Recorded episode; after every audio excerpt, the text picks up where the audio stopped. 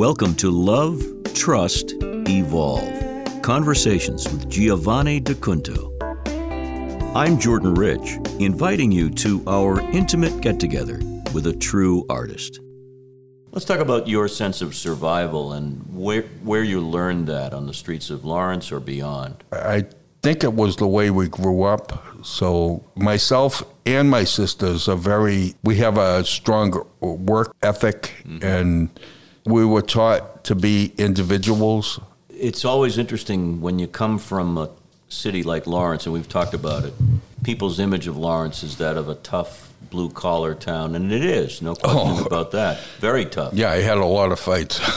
But I mean, every time you left the yard, you didn't know what was going to happen. But that teaches you a lot about how to handle the scrabble of real life, doesn't it? Yeah, I, yeah, and then you learn how to get away from them. You know, because like fighting isn't that cool. No, fighting isn't cool. What about survival in the art world? There are critics, and there are teachers, and there are jealous colleagues how do you deal? You know, I think I'm a little like those fringe artists from the past that really didn't. Um, you know, Courbet. He he actually right before all the all the academies broke down, he actually opened his own studio that's a little like this mm. and did his thing. I follow the gestures of people that have broken free from what was going on at the time that they were doing it and developing new things. In terms of your own success, when did you start to realize that you had something that was marketable? Was there a point in your life and career when that sort of broke through? Uh, I, I try not to think about marketing, although I run a business I have people that that I talk to every day that help me to bring what I'm doing forward. You know, take as many lessons and suggestions that I can actually like muster up. You're a good listener. You really want to hear from people who know what they're doing to yeah, help you, right? Yeah. I mean, everybody has their expertise. So, well, that's the thing about survivability. Uh, you generally do it because you have to, but you don't necessarily do it alone. There are always people around who are willing to help, I suppose. For sure. Yeah. Do you remember the first piece of art that you actually sold that somebody decided? I, w- I was like 12 years old. Tell, I sold, I that. sold a, a copy of. Uh, the Golden Helmet by Rembrandt. I've always been a big fan of Rembrandt ever since I've been like five years old. And who purchased that? Do you remember the uh, Clara John from from Lawrence. You remember her name? Yes, because I used to get thrown out of school every day, so she would always make me breakfast, and she'd say, "You're not like the other kids." Don't worry. She was a singer, so you know she sort of got it. But both her sons were are very successful, and they were like my best friends at the same time. So yeah, was, yeah. I never forgot my my first radio experience or my first uh, commercial that I recorded. But that's what we we treasure those moments. They're very special. Yeah, it, yeah. I, I, have it on my uh, Instagram if anybody's interested in hearing that or seeing that. It's it's on Instagram. Looking back decade to decade or every five or six years, do you do a, a, mental search to see what has gone on? What has been different about the work, if anything? My style changed as my style evolved? I, I'm always evolving. I'm always trying new things. Uh, but I'm trying to like find the staple that holds them together.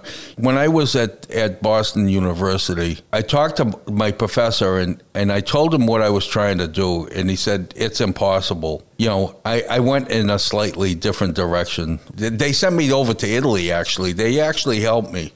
They sent me over to Italy. So, you know, I was going to go to graduate school, and I didn't think that that was a good fit, and they found the fit yeah. actually, and sent me to the University of Padua in Italy. Before we talk about that further, the word impossible doesn't seem to be a word you're comfortable with hearing. I mean, you do the stuff that you do, and maybe people have said that's not a good idea. You did it anyway.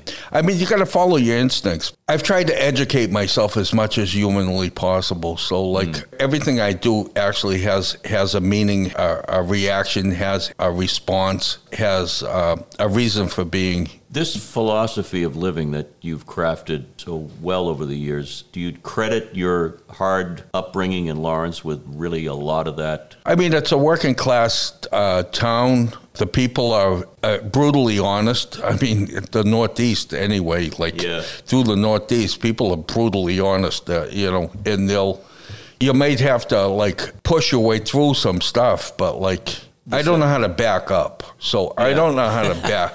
I just don't know how to back up. If I'm going to do something, I'm going to do it and I'll make sure that it works. Right. So anybody that ever wants to do anything with me, you can hear me straight out right now.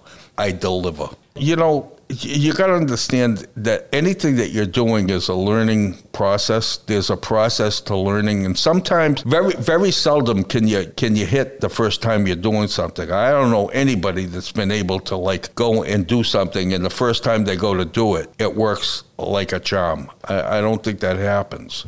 So if you really understand that, like each a thing that doesn't work, maybe it might be the wrong direction. Everything that's on this planet and everything that we can decipher being human beings, I think that the truth is not like the truth. The truth is everything that we can understand because we live within like three dimensions.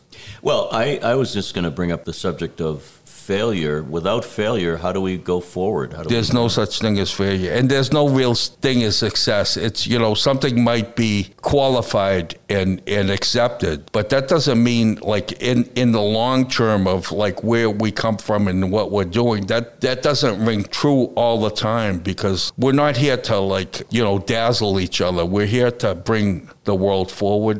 But I, I think you'll agree that when you do stumble, let's call it that, you do what some people in, in society will say make a mistake, it's a great learning opportunity to, to there's grow. so mistakes, mistakes. You're going to fight me on this. I No, no. Well, you you started saying from Lawrence, so like you got me I going. go, it's good, man. I I'm, I'm to go. already here. You you you brought me. I'm here. We're, we're sparring now. Like a mistake is like you know when you're painting. If you look at something as being a mistake. The painting is leading you somewhere, and you're going there because it's leading you there. If you fight it when you're doing that, then you'll fight it all the way from it. I don't think there's a right or wrong. I think that there's balance, and I think there's like following the path of like you know with quantum physics, like two, two molecules will will travel millions and millions of years, and then all of a sudden plug up and hit each other and create life or create something that didn't exist before. So Well, you're making me and everybody listening feel a lot better then. about what? About everything because I, God, God Almighty, help me, trip- Jesus. Trip, tripping over my Yeah. own feet, Yeah, uh, and. Uh, and putting the wrong number in the in the computer or whatever. No, I, I think I see what you're saying. It's it's a especially You, with got, art. you sort of have to like be a free. You got to sort of be in control, like a control freak that loses control. I love That's that. what I am. I'm a control freak that loses control. And what we're seeing, uh, the result of that, though, is is actually visible and palpable. We're seeing it in your work, aren't we? I, I don't even know how to describe the experience of painting. It's like it's like going somewhere and not knowing where anything is, but like you're finding it and then reacting to it and finding it again and hopefully hopefully you know where it is you're going and then you you you find another route and you all of a sudden at the end, you know, Oh, and it's telling you goodbye. like that go do another one. If that isn't fodder for a follow up podcast, I don't know what is. What what? Uh, if that isn't a reason to talk to you about what you just said in a full length podcast, I don't know what is. There you go. I want to know from you what the experience is really like. Oh, it's like it, you sweat a lot.